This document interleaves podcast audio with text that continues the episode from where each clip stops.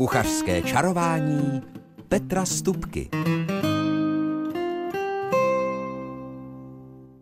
Dobrý den, dobrou chuť a také dobrou mysl, jakož i nerušený poslech vám přeje Petr Stupka a to znamená, že budeme hm, ať už víc nebo méně čarovat v kuchyni.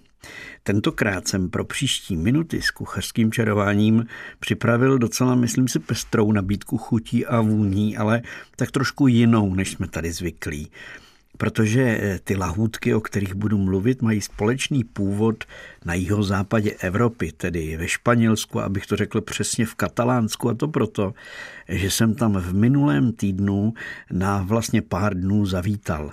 A pokusím se vám prostřednictvím rozhlasových vln přiblížit právě ty moje zážitky spojené s jídlem a nakonec mám pro vás jeden originální, důsledně odvyprávěný recept, takže se máte určitě na co těšit a věřím, že vám bude kuchařské čarování šmakovat. V dnešním kuchařském čarování se vydáváme do Barcelony, kam jsem zavítal, jak už jsem řekl v úvodu, minulý týden, opravdu jenom na skok, ale znova jsem si připomněl, po, vlastně, jestli dobře počítám, pěti letech, eh, některé eh, zajímavosti té kuchyně, i když samozřejmě tak jako u nás už je Nedá se říci, že ta katalánská kuchyně originální je taková nebo maková. Stejně jako se nedá říct tady o jeho české kuchyni, že je úplně výrazně jiná nebo má jiné speciality než třeba ta, která je někde na Karlovarsku. Ale eh, pojďme do Barcelony. Co je asi takový základní rozdíl eh, při stolování je ten, že kdykoliv, kamkoliv usednete do restaurace nebo do jídelny nebo do bufetu, protože jsem také obědval, ostatně o tom vám povím, v jednom opravdu tak jenom, jenom opravdu bufetu, kam chodí, nechodí turisti, kam chodí domácí, tak eh, všude vám přinesou, ještě předtím, než jíte, vám přinesou chléb s rajčetem, anebo chléb pomáznutý takovou česnekovou majonézou, řekl bych. Eh, samozřejmě po každé je to trošku jinak, někde na to nakapou olivový olej, jinde přidají trošku česneku eh, a podobně, nebo nějaké koření ale prostě chléb s rajčetem nebo s pomáznutý nějakou pomazánkou typu aioli, což třeba na, v, Proven, v oblasti Provence, která se dá říct téměř sousedí tady s, touhletou, s tímhletou oblastí, tak tam zase mažou na chleba právě takovou česnekou majonézu upravenou z oleje, Eh, brambor a česneku a soli samozřejmě a olivového oleje musím podotknout, protože olivy a olivový olej to vlastně ve Španělsku i tady na tom jihu Evropy všude je takový základní, základní bod nebo základní kámen celé kuchyně. Takže ten chleba takhle pomáznutý vám přinesou. Eh, ten chleba je předtím ještě opečený, zpravidla je to bílý chléb, Tady v těch krajích se pou, nemají většinou ten takový ten černý žitný nebo dokonce úplně celozrný ale e, bílý chléb, který opečou, pomáznou a ono to má tradici, e, to jsem se dověděl nebo dočetl, že to má tradici v tom, že chleba tady v tom prostředí vlastně velice rychle oschne. Když ho nakrájíte, tak eh, během chvilinky je suchý v tom horkém, teplém počasí. Já jsem ho tam teda nezažil. Zrovna v Barceloně celé ty tři dny pršelo a nebo poprchalo, ale to nevadí.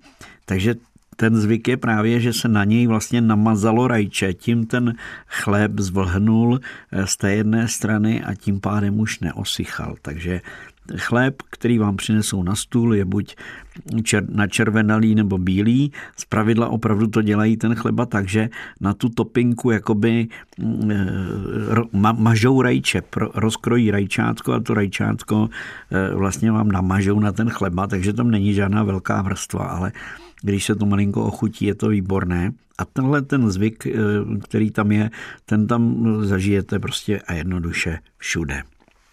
Takže eh, a samozřejmě buď i tenhle ten samotný chleba se konzumuje třeba s tou španělskou šunkou, která se jmenuje chamon, a tam, eh, nebo se tam dávají další uzeniny, třeba katalánská tlačenka, to je butifára se jmenuje, eh, to je opravdu velká specialita tamní, protože se dělá na mnoho způsobů. Není to taková tam, jak my známe světlou a tmavou tlačenku, tak oni tam mají tlačenku klidně s chobotnicí, jiná tlačenka je s vepřovým masem, jiná tlačenka je taková podobná té naší červené, ale jsou v ní vlastně taková jelítka a všechno je to stužené, eh, velmi, velmi docela, docela takovou tvrdší želatinou nebo, nebo rosolem, protože v tamním teplém prostředí potom by to rychle samozřejmě se roztékalo, proto tam dělají takové tuší.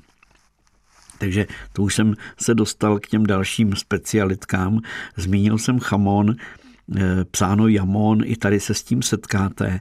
A tahle ta, eh, tak jak Italové říkají tom té, svý, té své kytě, prošuto, a nebo pršut, že jo, chorvati, tak ve Španělsku je vlastně sušená vepřová šunka, eh, chamon a má několik druhů a typů je taková ta nejlepší, úplně ta nejlepší ze všech je chamon, který je nazván Iberico, a to je vlastně z prasátka, které je polodivoké, takže je to chované prase, ale žije přirozeně v přírodě. A e, mají takové, šedo, jsou to čeročer, šedočerná prasátka. A e, ty šunky z těchto těch prasat se dva až tři roky suší a potom teprve je to ta delikatesa úplně ta nejlepší. Ta úplně, úplně nejlepší je chamon iberico de bellota a to je delikatesa, která eh, je, je to vlastně nejdražší šunka, která ve Španělsku i na celém světě je. Je tři, let, tři roky se suší, ale co je zajímavého, ty prasátka se výhradně krmí od března do září pouze žaludy a aromatickými bylinami a díky tomu to maso dostane takovou speciální jedinečnou chuť, ale nebudu vás tady lákat na nějaké ty nej, nejdražší z nejdražších, protože to už jsou opravdu šunky nebo chamony, když to řeknu takhle, eh, stejně drahé jako nějaký kaviár nebo foie gras ve Francii, tedy husí játra, taková ta protučnělá. Takže eh, samozřejmě, že jsem pár plátků eh, toho iberijského chamónu přivez, aby jsme si na něm pošmákli a věřte mi, ano, mohl jsem přivez celou tu kýtu, možná jste se s tím setkali, že ta kýta i s tou nožkou, i s tím kopítkem se usušená potom úplně do takového držáku a zkrajují se eh, plátkovacím nožem z toho tenké plátky, ale to jsem neřešil, je lepší, když mi to někdo krásně nakrájí i parádně zabalí. Takže eh, Zároveň se dá říct, že co je typické pro tuhle tu oblast, a nejenom pro tuhle oblast, ale celé Španělsko, a dneska už se s tím můžeme setkat na mnoha jiných místech po světě, tak jsou takzvaná tapas. A to jsou chuťovky, které se zakládají na tom eh, tomatovém chlebu nebo chlebu pomáznutým nějakou tou česnekovou pomazánkou, když to řekneme takhle, ale opravdu jenom pomáznutým. A ty se doplňují ať už tedy šunkou, a nebo, a to jsem si já tedy dopřál, eh, tam je klasika, že si dáte ančovičky. Jako předkrm prostě tenhle ten chleba s tím rajčetem a k tomu vám přinesou na talířku, nebo já měl takový podlouhlý, podlouhlý talířek, obdélníkový to byl, a na tomhle tácku byl byly jenom v oleji s troškou pepře, jenom naskládáno, teď si to nevím přesně, ale myslím šest kousků, sedm kousků ančoviček. Takových těch, jak jsou na, na vočkách, jak se říkala vočka, že jo, tak to byla vždycky kapara a e, obtočená vlastně tou e, prosolenou ančovičkou, tak tady vám dají placatou ančovičku. Stojí to dost peněz, ale je to velká lahůdka tam opravdu to je super kvalita. Takže když si dáte ten chleba a na to tu ančovičku, tak věřte, jenom kousíčky, tak jsem si vždycky tam jako uždíbnul a na kus toho chleba, oni vám ho nakrájí na plátky, tak jsem si dával kousek té ančovičky a i ještě jsem k tomu přikousnul olivu, protože to je další věc, se kterou se setkáte, že automaticky vám k tomu chlebu po chvilce přinesou ještě misku z pravidla zelených oliv, když ta restaurace nebo ten obchodník nemá nějaké svoje speciální, tak jsou to zelené a s peckou olivy. Ve Španělsku nevím, nedíval jsem se do obchodu, ale myslím si, že tam žádné olivy bez pecek, tak jak se tady prodávají, eh, tam vůbec neprodávají, protože eh, takový ten origoš španělský kuchař vám řekne, no oliva bez, špe, bez pecky, to vůbec není oliva, to už je něco úplně jiného. A ty olivy, ať si je dáte v malé restauraci nebo v nějaké tržnici nebo kdekoliv jinde, tak jsou vždycky vynikající tedy pro ty, kdo je mají rádi. Tak tím máme za sebou, si myslím, takový eh, základní předkrm. Teď si dejme muziku a hned po ní eh, si dáme to, co jsem si, nebo vám povím, co jsem si mohl vybrat v jedné restauraci na okraji Barcelony.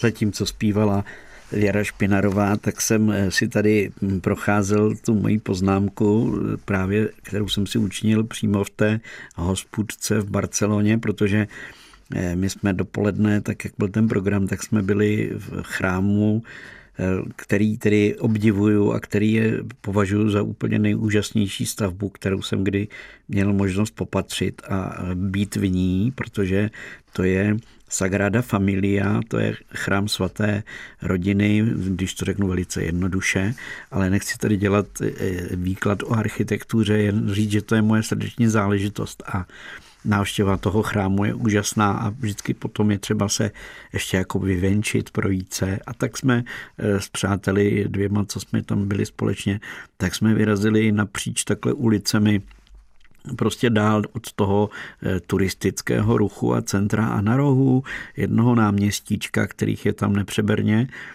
byla přesně ta hospůdka, která, kterou, jsme, kterou jsme hledali, nebo kterou jsem hledal a přesvědčil kamarády, že ne, není třeba chodit do nějakých, do jakých restaurací, ale že já se velice rád najím právě v takovém nějakém, přímo můžu říct bufetu, protože ta místní hospoda je napůl bufet a napůl restaurace, ale opravdu tak, jak to prostě tam mají, tak jestli tam je větší a menší stůl a, a taková nebo maková židle, to nikdo neřeší a má to prostě tenhle ten svůj kolorit. A tak jsme si dali pivo a že jsme měli žízeň, samozřejmě pro Španělsko je eh, jako klasičtější to víno, ale říkali jsme dobře k obědu, aby jsme to nezapíjeli, tak jsme si dali pivo. A a hospodská ukázala na tabuli, protože právě v té hospodě je někde tabule a na ní je napsáno, co dneska je. A e, normálně křídou tam bylo napsáno, a t- takže ten jídelní lístek je opravdu takhle jako ve, veřejný, když to řeknu jednoduše. A jenom tam bylo v kroužku, že, by, že to stojí 10, 10, myslím 50 euro, celé ty tři chody a vy si můžete vybrat, eh, protože vždycky je tam prima jako ten první chod, to je něco menšího. V té nabídce tam byla polévka a ta polévka byla teda úžasná, protože jsem hned koukal do talířů pár lidem, tak jak tam seděli a jedli. A v té polévce byla hromada asi tři druhy různých fazolí. Byla tam zelenina samozřejmě, kapusta bych, bych řekl, a potom tam byly i kousíčky klobásky a, a vepřového masa. A, ale byla, to byl talíř jako polévky, který kdybych si dal tak bych to druhé už nedal, když, když to řeknu velice jednoduše. A tam je zvykem sníst ty tři chody, to znamená polévku nebo ten, to, ten předkrm, hlavní chod a potom něco sladkého na závěr. Takže eh, jsem vybíral polévka, jsem říkal, ta je příliš silná. Eh, další, tam byla zelenina, napsáno verdura, to znamená zelenina. A, a tak jsem si dal zeleninu. A přinesli mi talíř, eh, vyloženě na tom talíři hromadu, docela pěknou hromadu fazolových lusků, cibuliček těch menších, i jako takových měsíčků, i celé malé cibulky tam byly osmánuté. A mezi těmi byly ještě taky stroužky česneku, tak jako podušené bych řekl. A k tomu vám dají olej, ocet, sůl, pepř a ochuť si to podle své vlastní libosti, tak jsem si to ochutil. A Jedl jsem právě s tím chlebem, který vám přinesou na stůl, tak s tím chlebem jsem jedl jenom vlastně to byly dá se říct, placaté fazolové lusky. Tak těch tam bylo nejvíc té směsi a velice jsem si na tom pochutnal a byl jsem, jak se říká, na lehko, protože kolega, který si dal tu polévku, tak po ní doslova a do písmene fuděl. No a další nabídka z těch pokrmů, kromě polévky a zeleniny, byl ještě ruský salát. Jo. A tak mě docela zajímalo, jak vypadá ruský salát a měl jsem štěstí, protože hned vedle u stolu pán si ten ruský salát dal. Tak řeknu vám, je to bramborový salát, ve kterém je hodně vajíček nakrájených a je to všechno spojené majonézou a je v tom další samozřejmě zelenina, tak jak asi u nás v bramborovém salátu. A potom tam měli ještě nabídku katalánská omeleta, a katalánská omeleta ta vypadá tak, to už jsem měl zkušenost z těch předchozích let, že to jsou vlastně plátky brambor vařených, e, zapečených z vajíčky a trošku okořeněných někde do toho přidají jako nějakou zeleninu, ale zpravidla jsou to, je to taková bramborová omeleta, upečená, dá se říci, v takovém kulatém, kulaté míse jako na, na koláč běžný, a právě z té omelety velké, z těch zapečených brambor, vám ukrojí vlastně jenom takový, takový vlastně ten e, výřez, takže máte, máte takový trojuhelníček katalánské omelety na talíři.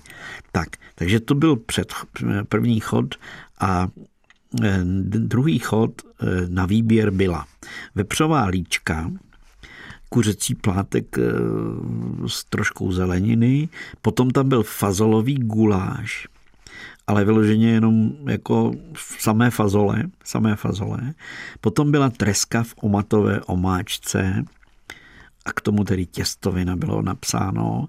A potom bylo escalivada, což je vlastně opečená zelenina, Jo, to je eh, starodávný recept tradiční, že vlastně se na prut nabodala, nabodali lék a prostě papriky a zelenina, která byla a opekla se, jako my si opekáme eh, špekáčky, tak takhle se kdysi dávno opekali.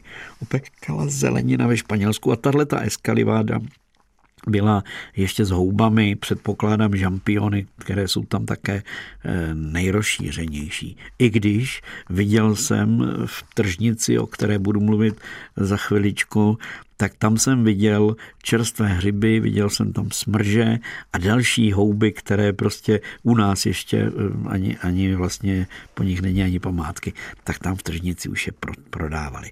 No tak já jsem z téhle nabídky si dal ta vepřová líčka, přinesli mi je s takovou standardní omáčkou, bych řekl, určitě tam bylo poznat eh, jako vlastní šťávou, tak abych to řekl ještě lépe, a v ní byla určitě cibule a určitě to bylo podlité trochou vína, takže to mělo trošku přece jenom zvláštní chuť, než jako my jsme zvyklí tady.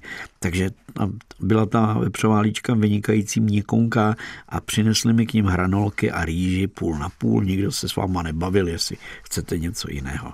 No a treska v tomatové omáčce, tu si dal kolega, a to já jako znám tohleto jídlo, to je také hodně typické. A oni to dělají, tu tresku ze sušené tresky. Tam se běžně v, těch obchodech nebo v tržnicích objevuje treska, která je opravdu nasolená, durchum durch, eh, vysušená jako treska, jak se říká, a je doslova nabalená v té, v té soli, ale takhle se neupravuje ani nejí samozřejmě, protože to by se asi sníst nedalo. Ale tahle ta treska se nejprve máčí ve vodě, tím se z ní vymeje část té soli a potom se rozebere, když jakoby povolí ta suchá treska, tak se rozebere na drobné kousky a zpravidla se potom dusí v tomatové takové opravdu jednoduché omáčce tomatové, kdy jsou jenom cibule, eh, cibulka, a trošku takových těch drcených rajčat nebo tomatového protlaku a trošku se to naředí vínem a už je omáčka hotová a do toho oni dají tu rybu a v ní nechají to pěkně pomalonku v tom teple tu tresku dovařit, protože ona se solí samozřejmě za syrova. Takže to je jenom pro zajímavost, také takové typické jídlo. No a e, o zelenině opečené s houbami eskaliváda jsem vám říkal, u nás by to bylo na lístku napsáno jako grilovaná zelenina se žampiony. No a to byla ta nabídka toho dne. E, každopádně nakonec e, je tam zvykem si dávat sladké.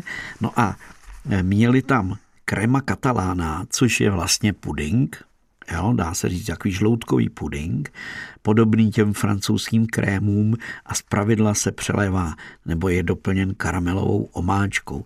Měli zmrzlinu, tu si dal můj kolega a představte si, mu přinesli docela normální kornout koupený v restauraci, tak samozřejmě v takovéhle restauraci nebo v takovéhle hospůdce se s tím nebudou tam babrat, aby tam měli někde nějaký zásobník na zmrzlinu.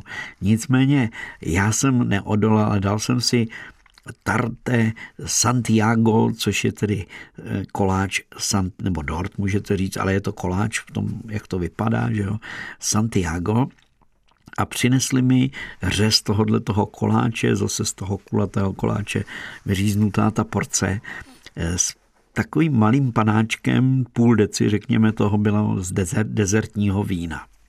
A jen pro zajímavost řeknu, když jsem tadyhle ten eh, dort Santiago nebo koláč Santiago dostal ještě ten den znova, to bylo po večeři jako tradiční závěr eh, ve velké rybí restauraci, kde jsem byl hostem, tak tam mi k tomu přinesli panáček, nebo nalili panáček eh, takového toho limoncello, tomu říkají italové, tady nevím přesně, jak to nazývají španělé, ale je to prostě citronový likér tak jako my tady pijeme zelenou, tak oni tam pijou žlutou, jsem konstatoval, protože tenhle ten žlutý eh, citronový likér se opravdu vyskytuje všude a všude ho dávají jako digestiv nakonec hostiny. No ale musím vám říct, že jsem si na tomhletom obědě, tedy na těch zelených fazolích, následně vepřových líčkách a nakonec tedy tady tom dort, mandlovém dortíku moc pochutnal. Ostatně ten dort Santiago, ten mám pro vás na závěr jako recept, protože to je tradiční koláč, který se už ve středověku připravoval. Ale o tom bude řeč zase až po písničce.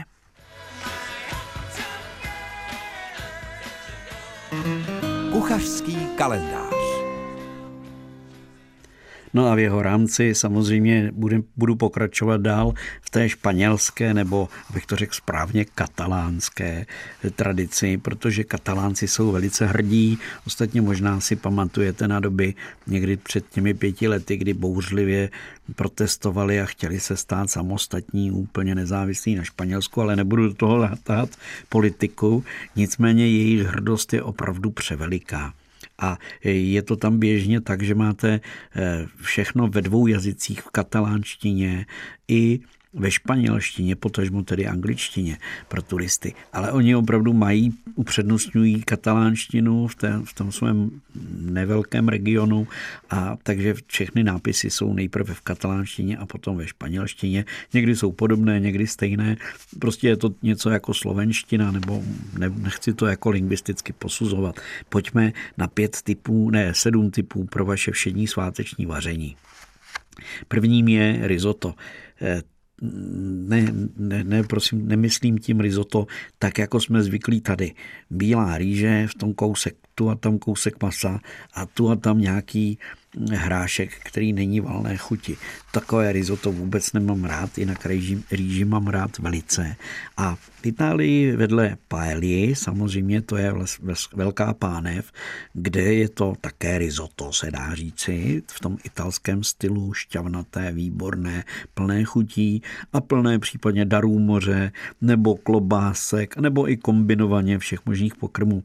Takže to je taková velká pánev, ale oni často na lístku jídelně mají napsáno rizo. A to znamená, že to je rýže a ve směsi s něčím dalším, často právě hodně zeleniny tam je, ale eh, samozřejmě může být rizo s králíkem třeba, si vzpomínám, a bylo se švestkami a bylo to se sušenými švestkami a bylo to výborné. Takže první tip eh, je risotto, ale udělejte si ho šťavnaté a hodně pestré, nezapomeňte na zeleninu. Další tip je eh, sírový salát, může to být i pomazánka, ale eh, představte si to tak, eh, že eh, připravíte sír, několik druhů, nakrájíte ho na kousky nebo nastrouháte, to už je jedno, přidáte tam olivy, můžou být i tmavé, i, i ty zelené. Přidáte tam trošičku mé oblíbené kysané smetany, ale přidáte tam ještě i zeleninu. Doporučoval bych s pořadou mrkev, třeba celer a klidně i nějaký ten kousek ledového salátu. A takovýhle lehký sírový salát k večeři s opečeným chlebem a můžete si ho potřít rajčetem. No, teďkom ta rajčata jsou za prvé drahá a za druhé nejsou tak dobrá, tak to nechte třeba na pozdější dobu. Eh, třetí typ je upec si něco po španělském způsobu, to znamená na víně. Ať už to bude maso, eh, kuře nebo jakákoliv jiná flákota. Prostě a jednoduše dejte pod to maso cibuli, případně trošku česneku, zalíte to vínem a eh, můžete k tomu klidně přidat potom nakonec ještě eh, trošku pomerančové šťávy. A pozor, ale kdybyste chtěli dělat něco na pomerančích po španělském způsobu, tak vždycky dbejte na to, aby buď se použila jenom ta pomerančová kůra, ta vrchní vrstvička, ne ta bílá, eh, vlastně taková ta plst, která je pod, pod tou kůrou, ta je hořká, tam kdybyste dali do té omáčky, tak je to hořké. Takže to máme Eh, maso na pomerančích, potom máme panádas, to jsou taštičky plněné leda s čím, špenátem, eh, sírem i sladkými věcmi. Prostě jsou to taštičky s, dá se říct, křehkého těsta, které, eh, kdy, kdy je kruh, na ten kruh dáte náplň, překlopíte to na půl, umáčknete a upečete. Takže to je docela zajímavý typ. No a smažená rybí kroketa, třeba s bromborovou českou kaší, proč ne? To je přece také lahůdka. No a nakonec mám pro vás eh, španělské brambory z bravas. Eh, to jsou správné brambory a to jsou osmažené, vařené, předem vařené na drobno nakrájené, někdy na kostičky nakrájené brambory, které se vysmaží a podávají se s různými omáčkami, tedy salsami. No a poslední, co mám pro vás, je recept a ten je velice jednoduchý na koláč, který, jak jsem říkal, má už v historii někdy v dávném středověku. Tenkrát se mu neříkalo svatojakubský nebo Santiago, ale říkalo se mu královský.